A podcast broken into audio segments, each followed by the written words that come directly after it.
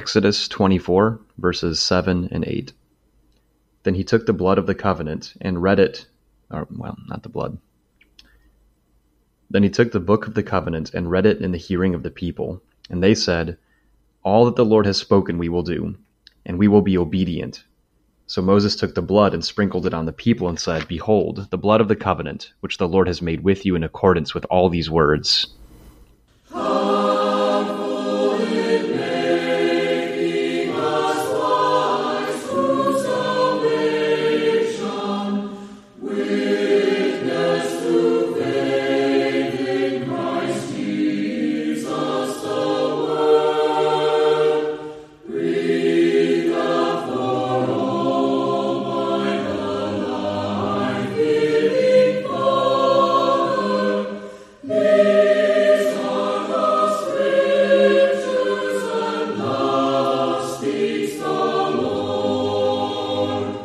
Welcome to Walking Through the Book. I'm Stephen McCrary. I'm Bryant Bales. And I'm Jeremy Hodges. And today we'd like to talk with you about the Bible. Specifically, we want to discuss Exodus chapters 23 and 24. Walking through the book is all about these three things. We want to encourage Bible reading, demonstrate proper and responsible study of the Bible, and we want to emphasize what the text says no more and no less.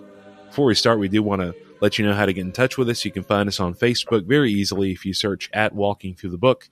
You can also email us, walking through the book at protonmail.com.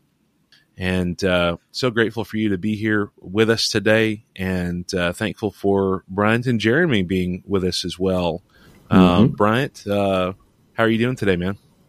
Doing wonderful. Yep, doing very good. And Jeremy, I'm I'm doing great. It's good morning here. All right. And uh, Jeremy, why don't you let everybody know kind of how to get in touch with you and what your work is? Well, I'm in just north of DC on the Maryland side, which right now is a really interesting time. Um, I know we have some oversight by our local officials about being careful on those kind of things. I don't know when this will be published, but uh, when it's being recorded, uh, I guess is before the apocalypse uh, with the virus, and so we're we're trying to figure out a new way to do things where we are.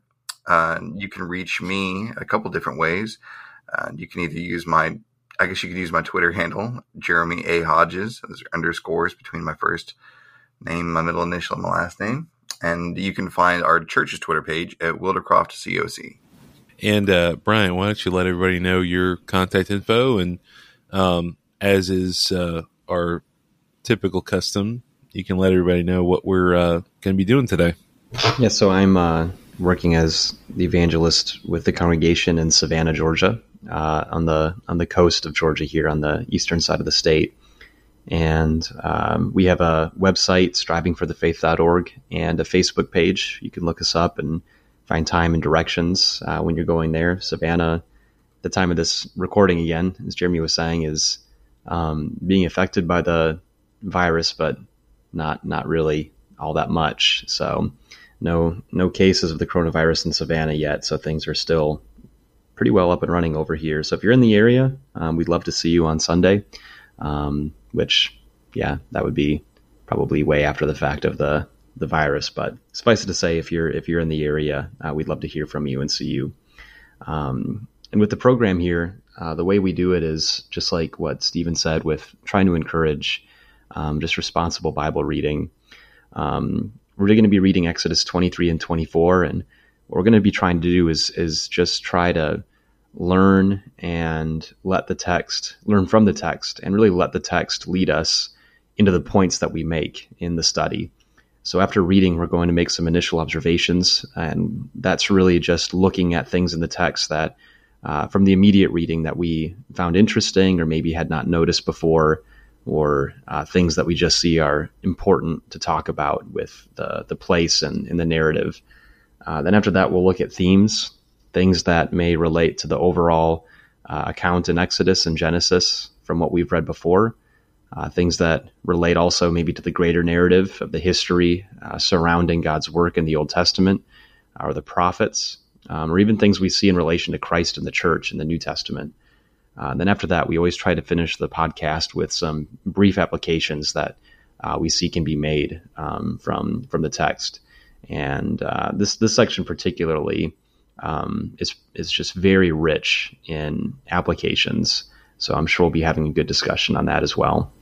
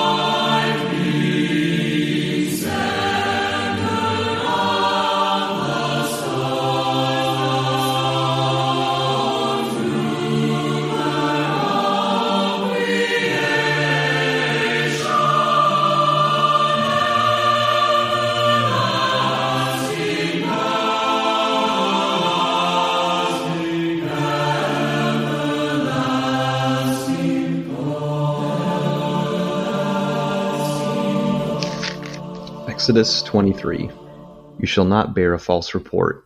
Do not join your hand with a wicked man to be a malicious witness. You shall not follow the masses in doing evil, nor shall you testify in a dispute so as to turn aside after a multitude in order to pervert justice, nor shall you be partial to a poor man in his dispute. If you meet your enemy's ox or his donkey wandering away, you shall surely return it to him if you see the donkey of one who hates you lying helpless under its load, you shall refrain from leaving it to him. You shall surely release it with him. You shall not pervert the justice due to your needy brother in his dispute. Keep far from a false charge, and do not kill the innocent or the righteous, for I will not acquit the guilty. You shall not take a bribe, for a bribe blinds the clear sighted and subverts the cause of the just. You shall not oppress a stranger since you yourselves know the feelings of a stranger, for you also were strangers in the land of Egypt. You shall not sow your land for six years and gather. Hmm, read that again. You shall sow your land for six years and gather in its yield, but on the seventh year you shall let it rest and lie fallow, so that the needy of your people may eat, and whatever they leave the beast of the field may eat. You are to do the same with your vineyard and your olive grove. Six days you are to do your work but on the seventh day you shall cease from labor, so that your ox and your donkey may rest, and the son of your female slave, as well as your stranger, may refresh themselves. Now concerning everything which I have said to you, be on your guard, and do not mention the name of other gods, nor let them be heard from your mouth. Three times a year you shall celebrate a feast to me. You shall observe the feast of unleavened bread. For seven days you are to eat unleavened bread, as I commanded you, at the appointed time in the month Abib, for in it you came out of Egypt and none shall appear before me empty handed. Also you shall observe the feast of the harvest of the firstfruits of your labors from what you sow in the field. Also the feast of the ingathering at the end of the year, when you gather in the fruit of your labors from the field. Three times a year all your males shall appear before the Lord God. You shall not offer the blood of my sacrifice with leavened bread, nor is the fat of my feast to remain overnight until morning. You shall bring the choice first fruits of your soil into the house of the Lord your God. You are not to boil a young goat in the milk of its mother.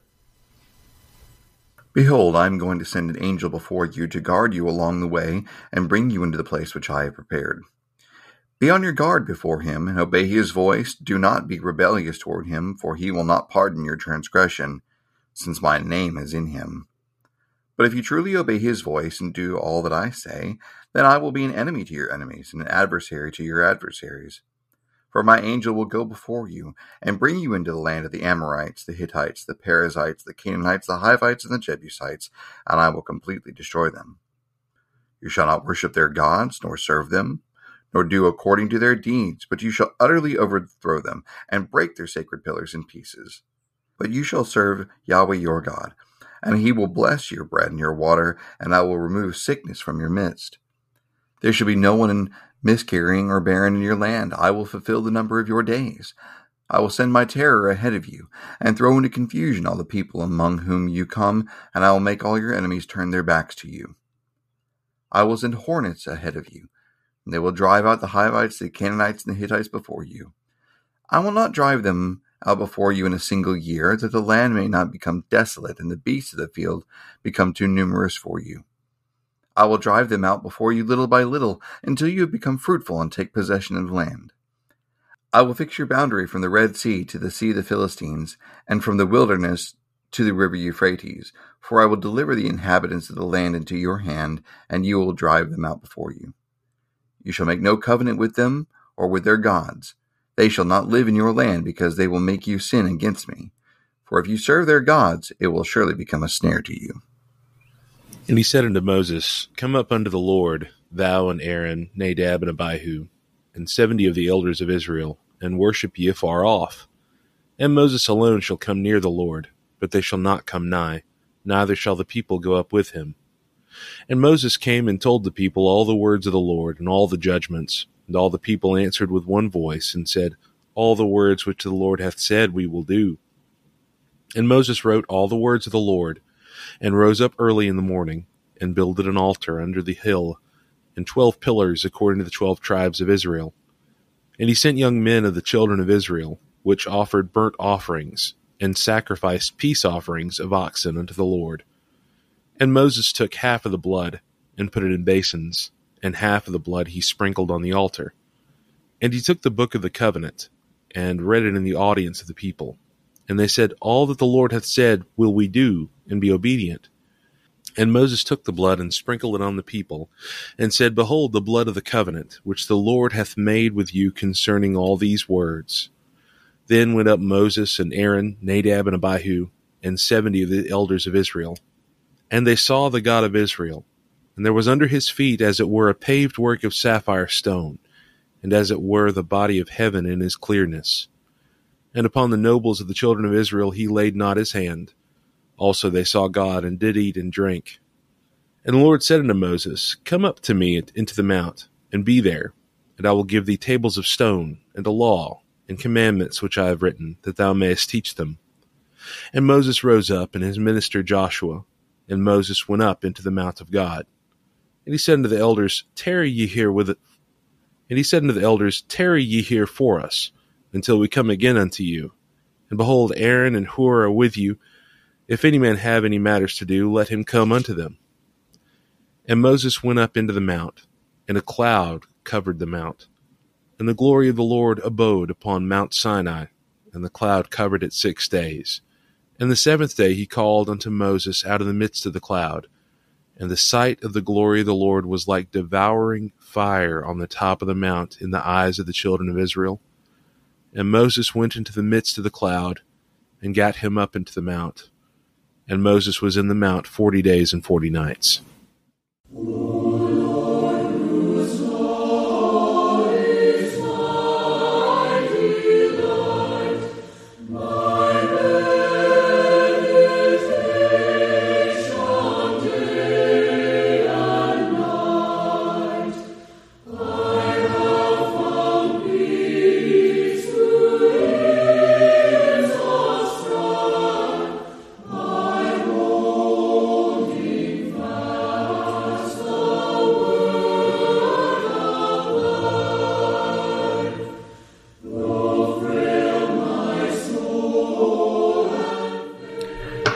Didn't read that chapter when we were kids?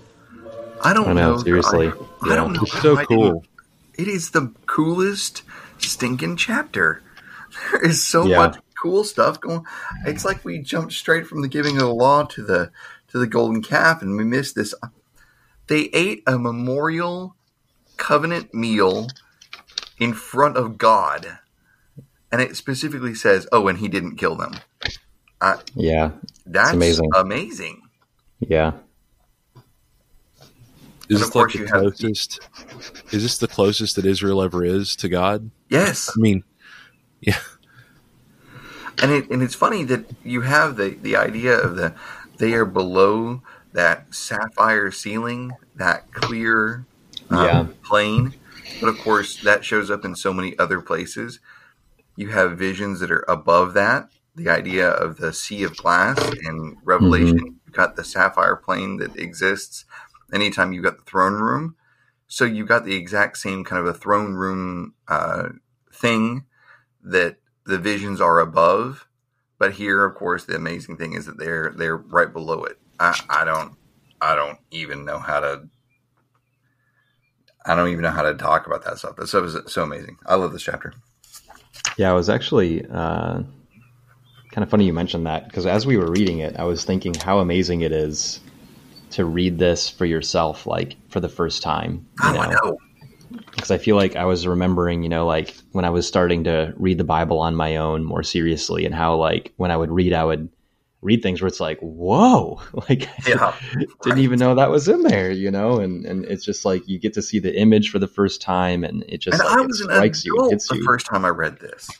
Mm-hmm. I I had fallen away and come back to the Lord. I was in my mm. late twenties first time I read this chapter, mm-hmm. and I was all like, "Dude, why don't we read this?" Yeah, seriously. And what what what an amazing scene to like teach to kids, you know, oh. like the blood of the covenant, you know, and just the the blood sprang on all the people from the basins, and you know, then they're they're eating with God, and like I'm I'm imagining almost like the clouds of the mountain, kind of like are like curtains moving away, you know, and then they see they look intently up and they see God with this clear pavement underneath him, and how frightening that would have been. But then they they keep eating, you know, and they finish their meal as God is right there. How do you eat? I know. yeah. You got like you got they saw God like, and they ate and drank.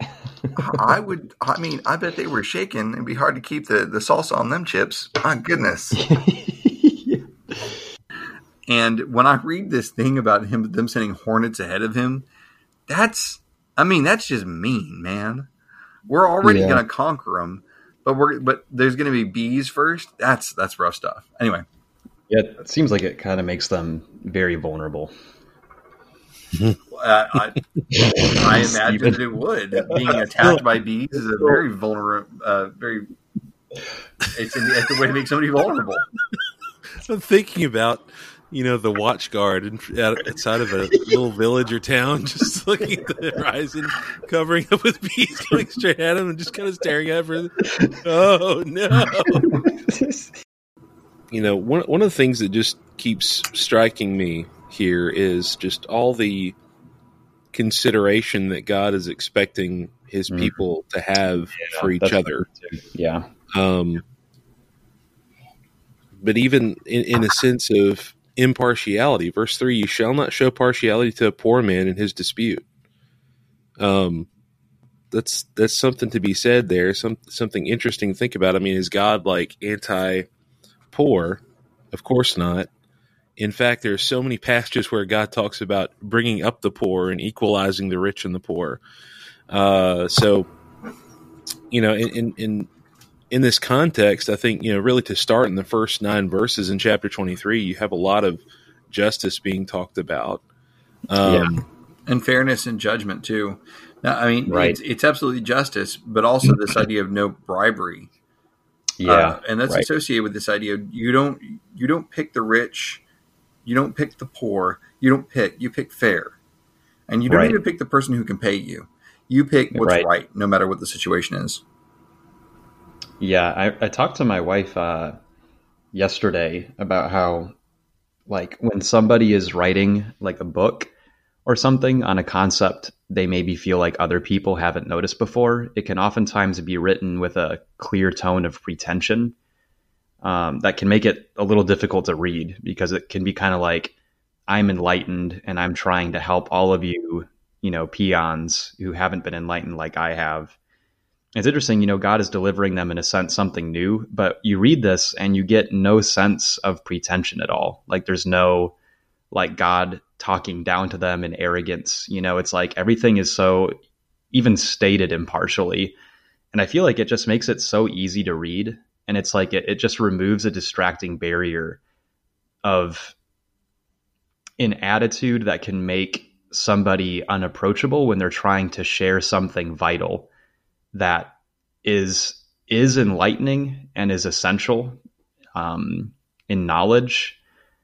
Uh, so I don't know. It, it's almost like the law itself and the way that God speaks appeals impartially to a humble heart as well, as much as the ordinances themselves make that appeal.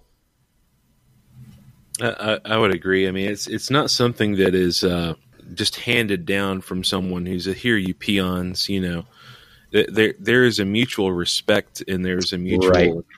understanding that you know yeah. I'm, I'm going to take care of you. I'm going to do the best for you. Um, you know, and that again that that kind of goes into. I mean, what's the hymn that uh, for such a worm as I? Mm, Why mm-hmm, would he lift mm-hmm. that sacred head for such a worm as I? That's the uh, old Sacred yeah, Selections yeah. Uh, phrasing of that song, which I don't really like. I don't. I'm that's not the, a worm. It's the original though. Well, sure. It was yeah. written by a dirty Calvinist, so that's what you get. Oh, well, there you go. But, uh, but you know, that's at the, that's at the, the thing. cross is the song, by the way. Right, right. Ah, uh, yeah, yeah. Um, but but God doesn't treat us like worms. God treats us as special people that He cares about individually, yet all at the same time, which boggles the mind. Yeah. Uh, but you know, uh, just a lot of interesting things to think about. What, what, were some things that you guys saw in the reading? Well, in the so beginning, I think, like, oh, go on, go, go Brian. I was I was thinking about kind of on the same same thread of thought. Um, you know, Stephen, you mentioned the openness of consideration. You know, I think it's amazing that God has just judged Egypt. You know, He's sovereign over the world in Genesis. He created everything, but now in Exodus 23, He's talking about watching out for overburdening the land, overburdening uh, animals, overburdening slaves. You know, so you just get this picture of God as so high, he's so exalted.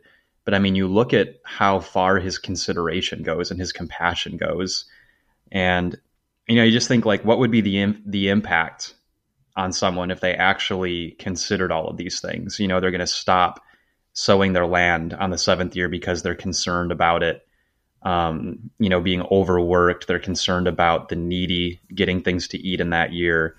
You know, the seventh day they're going to rest, not just for their own sake, but they want to make sure that their animals are not being overburdened, their slaves are not being overburdened.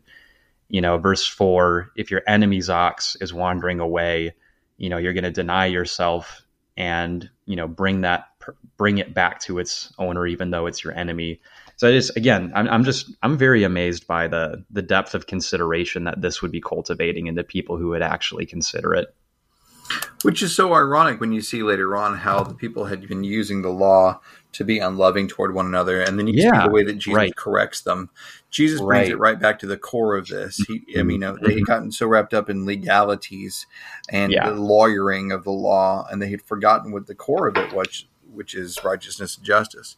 I mean, so yeah. there's justice and the judgment thing. Okay, so when you get to the New Testament, I mean, I know I'm kind of getting ahead in our thoughts, but if you get to the New Testament and it says, you know, you shall love your neighbor but hate your enemy. No, you can't hate your enemy because right now yeah, we have it from? literally written right here.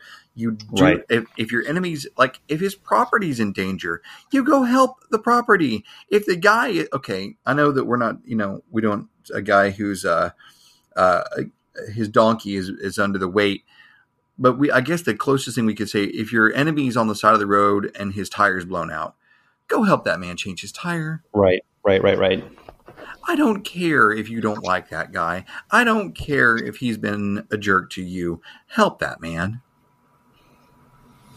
And God doesn't really I don't know. Maybe I can't say this conclusively, but I'm just not sure that God has a priority for you being at the assembly you know, I, th- I think God's okay with me being late to the assembly if I help someone along the way. Well, of course, that's just my personal conviction. Some people don't share that conviction, but uh, well, that's you know, that, that, okay, okay, but that's that's one of those that's one of those you know sacrifice versus mercy kind of situations, right? Uh, sure. Or or loving kindness. Uh, uh, this is more basic, like do the right thing. Well, no, this isn't. no, no. This is an expression of that because loving kindness yeah. means covenant loyalty. You right. you deserve that person. I don't care how they are with you. They deserve loyalty. So if he's hurting, you stop and help that dude. If you see right. it, you can't sit there. I mean, you know, I know that we're a culture that's obsessed with Schadenfreude, which is, you know, somebody I don't like screws up and I get to sit on my haunches and laugh. That's not the way that God mm-hmm. ever wanted this to be. Right. Yeah. You absolutely. and I don't get to be happy because someone we don't like gets hurt. That's just not the way this is. Right. Yeah. Yep. I tell you, that's that is that is a problem in the South. I'll just say that. Yeah, what, and, well, and, Schadenfreude. Oh yeah. Oh my goodness. Yes. Like, and I think no, that's something I that this would happen. Bless his heart. Oh goodness. I think that's something that you know by obedience is learned is that the core principles here create other connected mentalities as a result. You know, kind of like when Jesus would say, you know, if someone presses you one mile, go with him too. You know, mm-hmm. that core principle will naturally lead you to have a different way of thinking about all sorts of other things in your life. You know, the willingness to turn the other cheek when already slapped once. You know, that will in turn cultivate connected mentalities that stem from that. It's almost like he's giving a root that will branch out to other right. qualities of mind. So it's like if, if you're not going to let your enemy's ox wander away without returning it, that should naturally cultivate a deep, affectionate, intimate concern and love for others as a result as well. You know, it's like if you'll treat your enemy with that kindness, how much more your brother? Another thing that's interesting in this is, is, right in the middle of that. He also talks about this uh, not oppressing the strangers because they because since you yourselves know the feelings of a stranger. Yeah, right. Mm. So when Jesus says treat others as you would like them to treat, he's not making it up on the spot. Right. Yeah. this has always been a part of God's will, and mm-hmm. I, I, I know that I'm still uh, kind of um, fighting a phantom enemy on this but when we try to make an artificial separation between the New Testament and the Old Testament, and I don't mean that there's not different dispensations of God's rule, but I'm talking about the core ideas, the core mentality, mm-hmm. the core mm-hmm. spiritual mm-hmm. application. Here, the New Testament idea of love your neighbor as yourself starts way back here. I mean, we know Amen. that Jesus says yeah. it, but right here, he says, You're going to look at someone who is a stranger and you are going to remember yourself in his right. position. That requires that you see other persons, even even people who are different from you, as being the same as you. Right. Yeah, I mean, I, I really think the Sermon on the Mount, but I think maybe especially Matthew chapter five, Absolutely. the first section of the Sermon on the Mount, is yes. is really hidden within all of this and woven through it. Another thing that's interesting when it comes to the gospel going out to those who are on the outside, uh, you know, one of the biggest issues we read about uh, the that a lot of the Jewish uh, um, hearers of the gospel had was the idea that the gospel would go to the Gentiles. But if they really cared about strangers and outsiders and people who were different from them, the way that the law yeah. demanded they did, then they shouldn't have had a problem with it. Right. Yeah. Amen the feasts that are to be kept. And well, I'm sorry. Let me let me take a step back. The, Sabbath. The, the Sabbaths, the the seventh year where you leave your crops basically up to the poor. Mm-hmm. Um, you know that's that's pretty incredible. It's not it's not really. He says you shall let it rest and lie fallow. So basically, it's not like you're putting crops in and you know for harvest. You're just leaving it. And what will happen sometimes is the plants will come back and there will be more to come and grow just by itself. Well, of course. So, yeah, you're just not gathering. Right. And yeah, yeah, yeah. And so that's that, you know, again, to reinforce the fact that God is not anti poor. He takes no. care you know everyone's going to be going to have a place at the table more or less now this so, is also going to have yeah. some application into the accusation that uh, that is made against the disciples because they are gathering they're not gathering but they're picking the heads off in their hand okay uh, right yeah. they're not violating the sabbath and how do we know that because right. it's not a right. violation right. of sabbath to yeah. eat plants off of the to eat the fruit off the plant gathering it would have been a failure but to eat it off the plant is not a failure that is it was a yeah. fundamental misunderstanding of the law and the sabbath rules that well, I mean, it's an attitude problem at the core, but it is demonstrated in a misunderstanding of the Sabbath laws. And so when Jesus' disciples are accused of breaking the Sabbath by eating, it's it's it not only shows they have wrong heart. Secondarily, they didn't understand the law.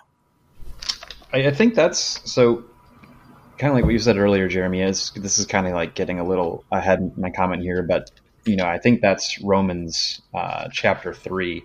Absolutely faith in the heart You know, he's saying, okay, are we contradicting the law by emphasizing faith being the seed of what God is seeking? No, we establish the law. Absolutely. I think what, he, what he's saying is that you know Jesus demonstrated that faith is actually the key to both understanding the law properly, but also keeping it properly.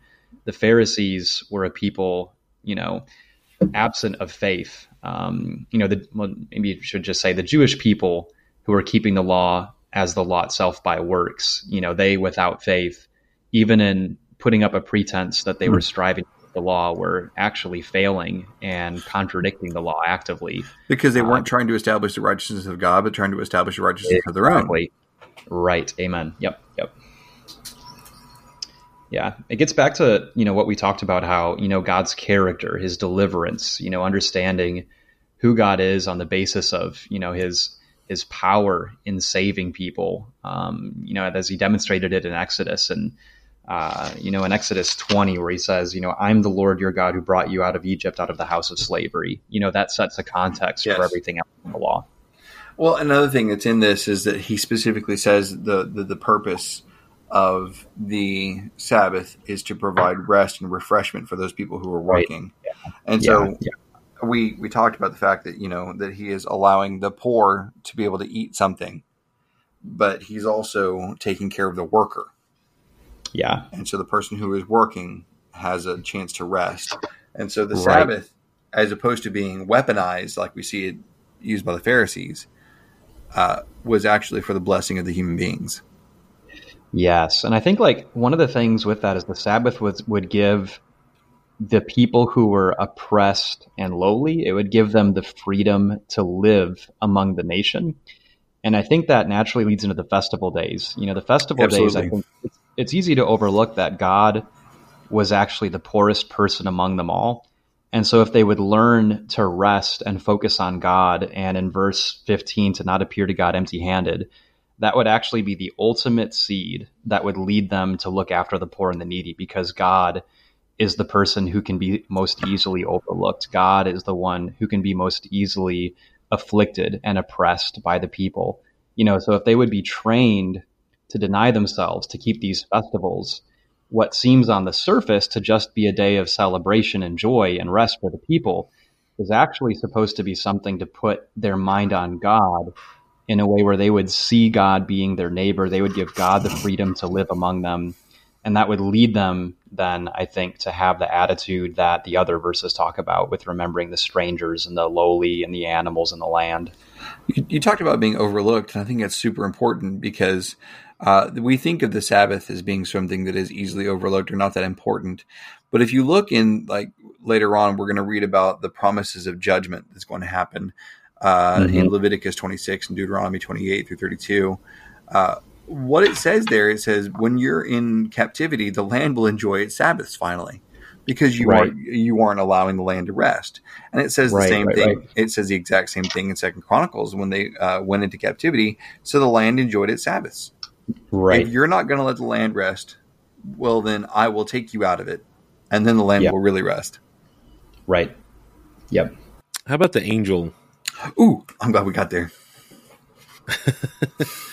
uh, you know, all these things that are going to be happening, there's an angel. I will send an angel before you to keep you in the way and to bring you into the place which I've prepared. All these things this angel is going to be doing. It's always yeah. fascinating, of course, when we see angels being mentioned in Scripture. Mm-hmm. And, uh, you know, I think some people go into a whole different world with their approximations of what that means. but uh, if we just focus on the text, I mean, angels are really fascinating parts of the Bible. Um, but you know, I love, love you guys' thoughts about you know just initial thoughts in terms of what what we see this angel doing. Well, first of all, uh, we have a record of the appearance of someone who may or may not be this person uh, in Joshua chapter 5, starting in verse 13, mm-hmm. the captain of the host of the Lord uh, meets Joshua. So it may right, be so awesome. It is. It is. And not only that, he says to take off your shoes, for this is holy ground, uh, yeah, like, which is another reference to uh, awesome. But anyway, what's neat about that is it isn't clear if he's talking about this this heavenly captain person or if he's talking about his chosen servant or messenger to go ahead because the word angel, both in Hebrew and in Greek, can either mean a human being who is a messenger, or it can be a non human being. And mm. you hmm. have to rely on context to tell the difference. Mm-hmm. This may be talking about Joshua. Mm. Or it might be talking about that that non-human hmm. captain who is at sometimes visible and sometimes not. Now the reason I think that it's possibly Joshua because it specifically talks about this idea of obeying his voice. We don't have any record of that captain of the angelic hosts of the Lord ever speaking to anyone but Joshua. Mm. So yeah, this idea of obeying him, I don't, I don't see a whole lot of, I don't see a whole lot of communication. So mm. I take this to say that this could either be that uh, that heavenly, non-human, spiritual being who is sometimes visible, or it could be Joshua. And, and in either case, I think it's it's significant. The reason I think it's funny that Joshua is mentioned in this is because he shows up again in 24 as being Moses' right hand man. Yeah, no, that is really interesting. So, so you're saying, if I'm getting you right, you're saying that the angel here is not a literal angel, but it's simply a messenger, and you're talking about that being being actually Joshua. I'm saying it could go either way. Okay, okay, kind of dual fulfillment concerning, possibly. But I, what I'm, I, my big thing is, I think because it talks about this this communication and them being responsible to him to do what he says. I think Joshua is a better fulfillment of these things. Mm-hmm. Uh, although there is textual support for it being a non-human being, like we read in Joshua chapter five. Right. Mm-hmm. So what I'm saying is, I wouldn't be contentious either way. yeah, I mean, it makes sense. we have no such contention. That's right. Um,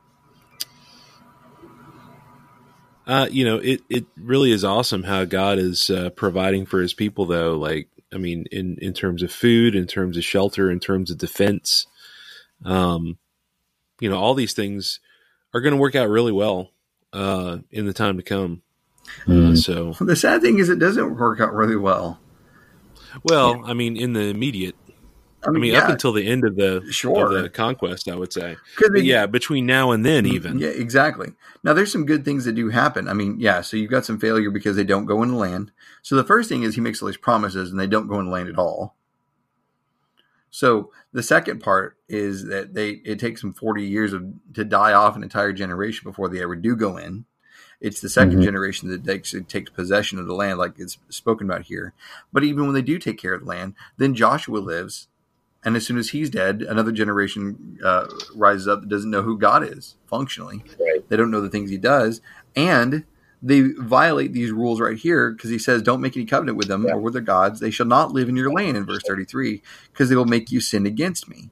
For if you serve yeah. their gods, it will surely be a snare to you. Well, that's exactly the same kind of phrasing that's used in the beginning of Judges.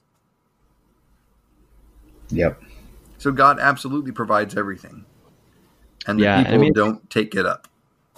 Right. I mean, it seems like you see the people working against God at every turn, you know, and, and I think it just makes it even more amazing. Like, God is actually himself fulfilling every term of his covenant. He's both initiating the fullest sense of his own terms of the covenant as much as he can, but then by his own providence and intervention, he even he brings the people to a point by his own intervention where they can also fulfill some meager portion of their end of the covenant so that he can have reason to bless them. You know, think about even like David.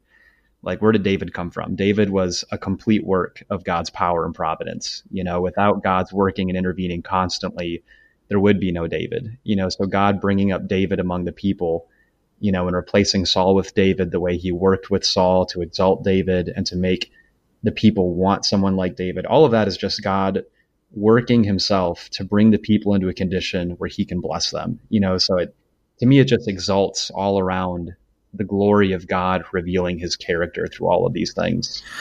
And, you know, and, and in with that, he's blessing them in ways that they cannot fathom. Yeah. What I, what I mean is, good. he tells them to stay away from all of these other gods and all the way from all the way their practices and don't get involved in all the things that they do. And then he says, "And I will remove the sickness from your midst. I will bless your bread and your water no miscarrying or anyone uh, uh, barren in your land. Now, there are gross activities that these Canaanites are engaging in that they, the Israelites, cannot fathom the unhealthy things they are doing, the naturally self destructive things that are involved right. in the ritual cult prostitution, uh, the idolatry yeah. that they're getting involved in, the blood play that's a part of so many of the things that the uh, Canaanites are doing. Now, yeah, God could give them, He could give them, uh, uh you know, a, a six day symposium on virology and try to explain what bacteria is. But instead, He says, just don't get involved in the things that they do. Yeah. I will take care of you being healthy. Now, from our standpoint, yeah, we can see the wisdom of not getting involved in these all these gross, um, you know, sickening worship practices that we're covering ourselves with animal blood and we're doing all these nasty, disgusting things. But God just tells them, "Don't do it, and I'll bless you." Mm-hmm. And I mm-hmm. think sometimes that we want to whittle on God's end of the stick to uh, mm-hmm. to borrow mm-hmm. from the Apostle Paul Earnhardt's vocabulary on that one. Uh, we think that we need to run the why and God just mm-hmm. takes it away. He says, "Don't worry about the why. I'll, I'll do that. You just yeah. do what I say." Right. Yeah, and I think that gives context too. That like ultimately their obedience was being motivated by promise, which is the obedience of faith, and so the law was not ever designed to be a law of works or self empower it was always yeah. meant to be a law based in the promises of things that God would do, blessings that God would bring, ways that God would also bless others through my own obedience to Him, ways that my sin robs others of being blessed by God's grace. I mean, like all of the principles of new covenant obedience to God are right here in Exodus 23. Amen. Amen. I love the initial things because yeah. the initial things are beautiful because. Mm-hmm that means they ask the people like every it seems like every five minutes are you sure you want to do this right. people answer every five minutes yes we promise we're going to do this mm. and then of course the rest of the old testament demonstrates narrator they were not going to do that you know? yeah oh well just the idea we talked about this real briefly um, uh, earlier the idea that here they are they are not only agreeing to the law but they are they are sitting down in the presence of God Almighty. Yeah. He I mean he is over uh my wife and I one time we uh back when I was doing graphic design one of our clients was uh, Northern California's largest uh, hunting and fishing store and we went to the owner's house one time uh, and they were they were trophy hunters and they lived in this giant California mansion and um, I just remember sitting down and trying to eat something at a party one time they had at their house, and there was literally an elephant head above the fireplace as we're wow. sitting down trying to like eat. Wow, and it beautiful. was it was the most dis- you know that scene in Ace Ventura when he says, "Well, this is a lovely room of death." Imagine that, but like times a thousand in an entire house. But anyway, but it was super distracting to try to eat food mm. with an mm. with a stuffed elephant head right there, mm. just big as life. It's mm. it's distracting. How in the world do you sit down and eat a meal with God above your shoulders? Yeah, man. I mean, I'm uncomfortable trying to eat anything like during a Bible study. That's just like uh, I ordered this. So I mean, we're. I'll just wait until we're done. Yeah, but here he is. They're eating out. So the the purpose of the meal is not because they're hungry. The purpose of the right. meal uh, is because it's a covenant of salt. Uh, it's a it's a it's yeah. a memorial meal eaten, which agrees them to the covenant. That is, it is a it, it's like signing on something. You eat this meal to demonstrate you're agreeing to be under the covenant. Yeah. Well, I mean, that's an interesting thing to think of too, because like, I mean, wasn't that a custom in the ancient world? Like if you maybe I'm thinking of like medieval times, but no, like no, you're absolutely you right. go under a person's roof, mm-hmm. you're going to be, you know, you, you need to partake of whatever they put mm-hmm. in front of you. Otherwise, you're insulting them. Yeah, absolutely right. In this case, uh, it would be the same kind of thing. So they're agreeing to this rule. They're agreeing to this law, and part Man. of them signing the papers is them eating a meal together. Boy, oh boy, there are so many connections. Just like under his feet, as it were, a paved work of sapphire stone. It was like the very heavens in its clarity. Well, we've t- we talked about you know really interesting. There's other places in, in the New Te- uh, the Old Testament where you have this sort of flat, clear blue thing. Uh, I think in Revelations referred to as being a sea of glass, and so uh, and, and, another part of this that is fascinating to me. So we have this representation of that sea of glass uh, that seems to sit below the feet of the Lord. Um, the Hebrew writer says that it is going up to the mountain that Moses received the pattern for the tabernacle. Uh, there has been a great deal of conjecture that it's possible that the laver of water is supposed to be a representation of that same flat, clear plane.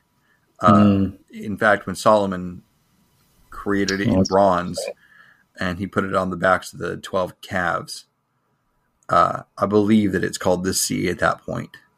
Yeah, I mean it was huge. It was I mean, a, it's a big water. Yeah, it's hard to imagine how monstrously gargantuan that thing was. So it is fascinating that this clear plane of blue ish see through thing is present in so many descriptions of the throne room. Yeah. But seems to also be present in the tabernacle structure. Yeah. Yeah, that is interesting. Yeah, I mean this should this should have left a permanent impression on everybody. You know, the blood being thrown on everybody. I mean, millions of people. There's just blood being flung everywhere. You know, the mountains right there burning with fire and smoke right above them as it's all happening. You know, then the leaders, they literally see an appearance of God. I mean, this like, this should have changed them forever, you know? By the way, there are a couple places, um, oftentimes in the ancient world, when you ate this meal together, it was sometimes referred to as being a covenant of salt. Mm-hmm. And so there are a couple places where the phrase covenant of salt actually does show up uh, in the Old Testament. So Leviticus 2.13, Numbers 18, 19, and Second Chronicles 13, 5 all refer to God's covenants as being a covenant of salt. Uh, even in the case of David, uh, there was a covenant of salt being referred to there although we don't read about a memorial meal being taken care of, being partaken of in particular in the type of uh, covenant that was made to David. Um, although in, in important circumstances they would often eat a meal together, uh, Samuel was in the um, custom of eating a meal together when important things were happening. Uh, Saul mm-hmm. ate a meal with uh, Samuel before his being um, anointed, and David's family, of course, eats a meal when David's anointed too.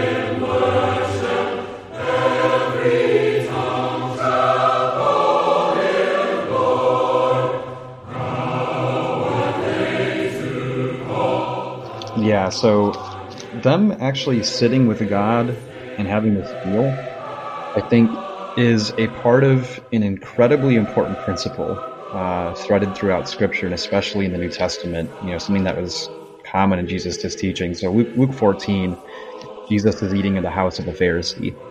And it seems like the Pharisee had Jesus in for a, a self serving um, purpose. You know, it's just nice having Jesus, the famous teacher, in his home and you know, kind of self exalting, like, wow, how amazing that, you know, the great teacher of Israel is coming into my home and having a meal.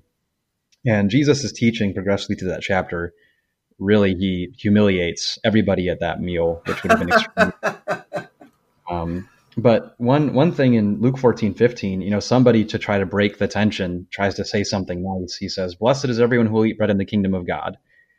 And Jesus tells a very humbling parable where he talks about the people making excuses when they don't come to the dinner invitation set by a king. Um, and I think something that is easy to misunderstand because we're not hospitable like God is, and it takes so much humility and training, time and change to learn about what God's intention is with this hospitality. God's hospitality is not meant to be an event.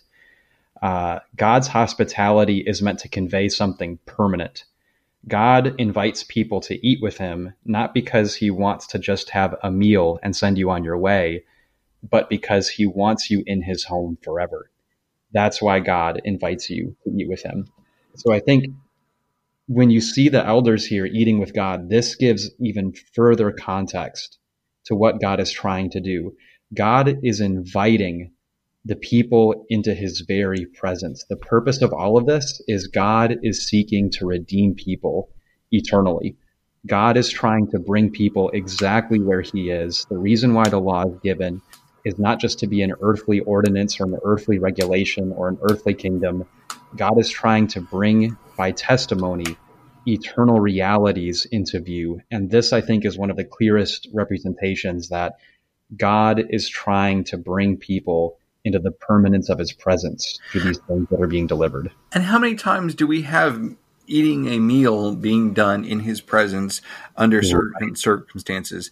Yes, when the, right. the, not just the establishment of the covenant, but the maintaining of the covenant through the priests. Right. How yep, many yep. times did they weren't allowed to eat anything just anywhere they wanted to go? They had to eat it in particular times, in particular places. Mm-hmm. If you were part of the priesthood, eating part of the eating part of the meal uh, that would be the result of certain sacrifices, you wouldn't leave the you wouldn't leave the tabernacle complex because you were in the presence of God. Yeah. Yeah, right. So this idea of passing by the laver or passing by the sea sort of would give the this idea that they were becoming closer to God's presence. And of course, God's presence as the thing that was over the cherubim, which yeah. was on top of the Ark of the Covenant, the mercy seat. So yeah. all of the tabernacle structure and later on the temple structure was to give human beings a physical manifestation that yeah. represented a spiritual reality right. that there was this approaching God. And the yeah. closer you got to him and his presence in this case, the more glorious it was, as in going from bronze to silver to gold and the construction materials, but also the holiness that he demanded of those who were coming near him. Yes, right. So this eating the meal in uh, this eating the meal in the presence of God that starts here continues through the entirety of Scripture. Yep. Yep. And I think it really gives gives light to Psalm 19, verse 7, where it says, The testimony of the Lord is sure, making wise the simple. You know, and I, I like that word testimony. Um, you know, like Jesus in the Gospel of John would constantly talk about testifying to the Father. You know, that God is trying to give evidence, like you were saying, Jeremy, of, of eternal truth, of uh, the eternal soul, the eternal relationship that God is striving to bring to people, you know, and what kind of person gets that? Um, you know, a couple of Psalms before that, you know, Psalm 16, you know, David talks about the Lord being his portion and his inheritance. Um, he talks about how God gives him life forevermore. Uh, in your presence is fullness of joy. Psalm 17, verse 15. I think one of the clearest verses in the beginning of the Psalms that shows that the psalmist had a very clear understanding of eternal life. He says, As for me, I shall behold your face in righteousness. I will be satisfied with your likeness when I awake. You know, so the simple, the humble, the people who really meditated on the testimony of what surrounded them, they were they were being given this clear opportunity to comprehend that there is an eternal redemption that God is seeking. And it's amazing how the law would separate, like Jesus and the Pharisees, it would separate the people who would stumble over the stumbling stone by looking at the law with an impure heart, compared to those who would look at the law with purity and would recognize the purpose and the testimony and really the nature of God. All things are ready, come to the feast. Amen. Mm-hmm. God yep. talks about that in Isaiah too. This idea that He was yep. going to invite people yep. to a feast. Yep. Yep. Yep. Hmm. One thing I wanted to mention in terms of theme, um, I can't help but think that uh, you know later on when Josiah is going around, I mean, you know, literally, uh, not just breaking up the altars and the images, but burning them to a crisp, and you know, making you know. Uh, burning up the bones of the priests of these false gods. I mean, I can't help but think that this was one of the passages he may have been looking at, or at least convicted by. Mm-hmm. Uh, Absolutely. Verse, yeah. verse 24 of chapter 23. Yeah. Yep. You sounded like you had more than that, Jeremy. Sorry. No, I'm agreeing with you. I mean, there's okay. it's here, and then you've got the uh, the the the blessings and cursing section in Leviticus 26 yeah. that is the application mm-hmm. of all these things. Now, yeah, he knew how to take care of some altars because it was written in the law. Right. Yeah. He absolutely knew what he goes. No, no, no, no. We gotta get, we gotta break that stuff. We gotta burn that stuff. Let's get it out of here. Mm-hmm. This is not okay. Yeah. Uh, Josiah was very convicted by the things we read about in the law, and just like we were talking about in themes a minute ago, you start to see all of the failures of the people happen so quickly. This idea of letting the people live in the land. When you're reading the beginning of Judges, and I mean, if you've just been reading the law and you get to Judges and you and it says that they, you know, they let them live there, you go, oh no, that's no, no, don't let no, that's not good at all. Mm-hmm. You perpetually see the people failing the things that were written about very clearly in the law. Mm-hmm. Yeah. So an, an ignorance of the law makes it so we have kind of an ignorance of the rest of Scripture. Well, and, and even in yeah. this context, I mean, an ignorance of you know, an ignorance of just the basic keeping the feast and how we keep the feast. I mean, that seems to be tied completely in to, uh, you know, the compassion you show your neighbor. I mean, if I don't care about the Sabbaths, if I don't care about the feast, then uh, I'm just going to keep consuming whatever I produce. I'm not going to give anything to anyone else. Um, you know, I'm not going to care about justice. That's one of the big criticisms that God has for his people in the end is Amen. like you haven't been just toward the the fatherless and toward the widow. Um, so, you know, all these things and then beyond that, there's not going to be any protection in the end. Um, you're going to be taken out of, you know, of your land ultimately. But even before then, all the issues that you see come up over and over. Why? Because they had sinned against the Lord. Hmm. Yeah, and Stephen, something you said earlier with Josiah, you know, I think is is important to note how he read these things or had it read before him and recognized the relevance of what was being said and he took action. I think like there's a common philosophy in the world um, that I think can sound good, but is really empty. Sometimes the New Testament letters, um, you know, starting from like Romans and forward, um, I've just kind of seen sometimes people push for the fact that those things were so culturally based. It's almost like they're treated almost as irrelevant or almost like reading them is more of an intellectual exercise. Um, and that's not how Josiah read these things. He recognized that these things were commanded for Israel and the promises were true and relevant for him and his generation, even though he was far separated from these events. Right. Was talking about him, you know, right. so you know, when we read the epistles, Romans, Corinthians, Galatians, Ephesians, you know, th- those churches may have problems or things going on that are obviously written in those letters. But if we are the church all the same today, and if we're serving the same Christ as Josiah was in the same land with the same temple uh, system and priesthood system that, you know, was was spoken of before him, then he understood that all of these things were presently relevant. And I think that's the same way we need to view God's word in the New Testament as well. Is, you know, there's there's a pressing present relevance. I would even I would go further and say that we need to find the things that are written in the Old Testament applicable, right, provided that we are making the appropriate connection, provided yes. we are seeing what the connections are. But you, yeah. you, know, this idea that you're talking about, the fact that they were still, re, uh, re, even in Amos, he says, "Hear this, you who trample the needy, to do mm. away the humble of the land, saying, When will the new moon be over, so that we may sell grain, and the Sabbath that we may open the wheat market? to make the bushel smaller and the shekel bigger, and cheat with dishonest scale, so as to buy the helpless for money, and the needy for a pair of sandals, and we may sell the refuge refuse of the wheat. I mean, this idea of ignoring what the purpose of the feasts were and the Sabbaths were, and the connection to them taking advantage of the poor and needy. Uh, I know that Stephen was saying this a minute ago, and we're on several points past that, but still, I think it's super relevant. Now, for us today, I think that we need to understand that we still serve the same God. Mm-hmm. We cannot take our religious adherence and our religious observance to a point to where we would ignore the needs of people.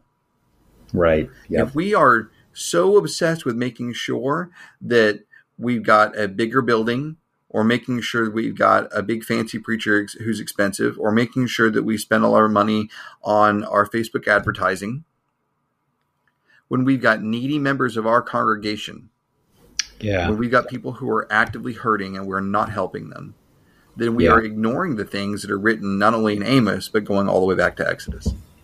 Yeah, amen. Yep. one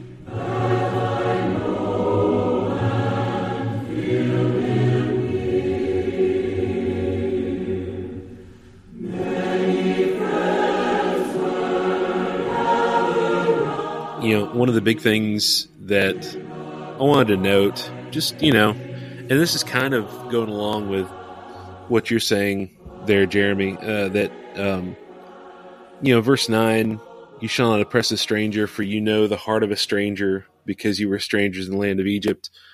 Um, I, I don't know if you guys see this, but I, I, I, feel like I see this a good bit. I see Christians that are very often antagonistic toward sinners, antagonistic toward people of the world, and uh, mm-hmm. just basically saying, well, you know, there there's no way they'd be interested in that, or they're such an awful person, or you mm-hmm. know, et cetera, et cetera. And then at the same time, they will be extremely accommodating toward Christians who are falling away. Oh, well, you know, we just didn't reach out to them like we should have, or we should have done that, you know, and that may be true, but, you know, I mean, a, a father saying in his later years, well, I just didn't I just didn't pay enough attention to my son. I didn't spend enough time with him. And I know he's fallen away now. I know he's, you know, completely lost and things like that, but I mean, you know, I'm just going to do the best I can right now. And the best I can right now is, you know, having regular fellowship with him and, you know, no no issues there. I mean, yeah. But they wouldn't be caught dead with somebody who yeah. regularly drinks. Right. No, I right. That's that's that's you. part of that's part of the issue is like okay, where's our compassion for the sinner, and where is our uh, where's our holiness with the fallen Christian? And that's that's just it's difficult to to see that. And I think that's the thing you see in verse three of chapter twenty three is what's evil is evil and what's sinful is sinful, no matter who's practicing it. Mm-hmm. mm-hmm. You know, like somebody who's afflicted and poor practicing evil doesn't win the compassion of getting their way just because they're poor by their affliction. That's right. You know, and the and the rich don't win compassion by by their riches. And so I think there's there's a, a measure here of, you know, evil is evil, no matter who it is, no matter how close you are to them. You know, I mean, in Leviticus, he'll go on to say that even if it's you know your your your family or a close relative to you, he'll let say, your hand be first against them. Exactly. You know, and, and so there, there's there's just familiar with familiarity with God I think leads to such a firmness of conviction. You know, Jesus in Matthew chapter 5, he, Jesus says a bunch of things that are easy to overlook that show that he absolutely hated wickedness and unrighteousness. Yep. You know, when he's talking about God giving good things, he just kind of throws in, you know, if you being evil know how to give good gifts to your children, how much more God? And so, I mean, you just kind of think about what did he just say right there? He is acknowledging that he understands that the people he's talking to are evil people and that he is trying to convert people out of the condition of the reality of their wickedness. You know, so Jesus didn't have a blinded or misconstrued view of no. people's condition, no, and no, it wasn't he, he, knew, was no, he knew what was going on, right? Right. So his kindness was a true sacrifice. His patience was a true sacrifice of mercy. And that's what exalts mercy is is your your mercy is based in the sacrifice of choosing to show kindness not because of merit, but because of God's grace. Hmm. There's a number of things to think of in terms of the angel. One thing I wanted to ask, and we didn't really cover it in the theme section, but um, you know, if this is some sort of supernatural being going before the Israelites and fighting, helping to fight their battles, et cetera, et cetera, then uh, I mean, is there any tie with this and uh, Revelation two and three, where you know to the angel of the church at Ephesus, right, et cetera, et cetera? Well, I think that I think that there is certainly, and I, and when I was talking about the possibility of Joshua earlier, I didn't I did not mean to to uh, sideline the idea that this being God's uh, uh, a representative of God's presence in a spiritual format that allowed them to have success. Certainly, I think we see that not only in Daniel. In Daniel, we read that there are certain people or mm-hmm. certain beings who are put over the success and failure of nations at war. Uh, do I understand the entirety of that? I do not, and I don't pretend to.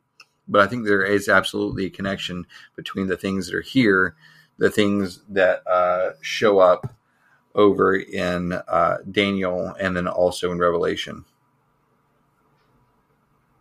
So yeah, I think there's a there's a, a train idea there. There's a um, God does not leave the army to just do their own things.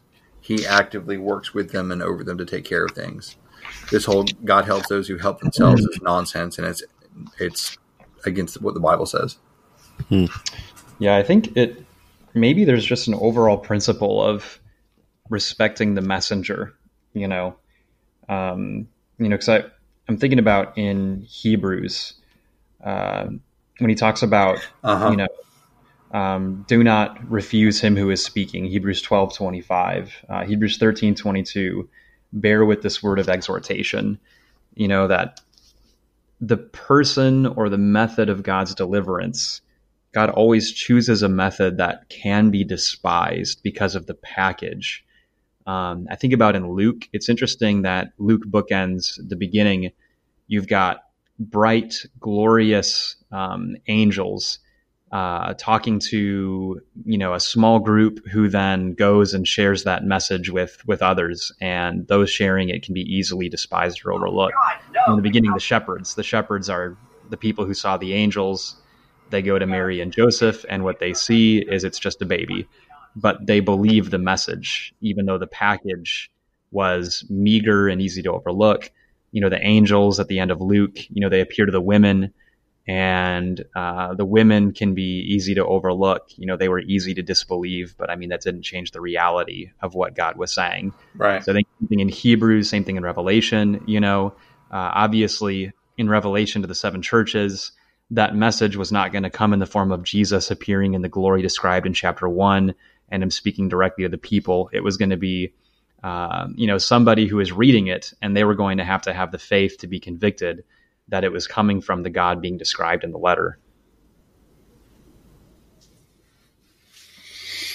So, is there anything else that you guys see in terms of application here? Uh, the idea, as far as application goes, how about having an appropriate view of what the Lord's Supper allows us to be able to do. Hmm. We want to talk about meals, memorial hmm. meals. Take, I mean, so Jesus makes the connection. This is the blood of the covenant. He says that when he's establishing the Lord's Supper.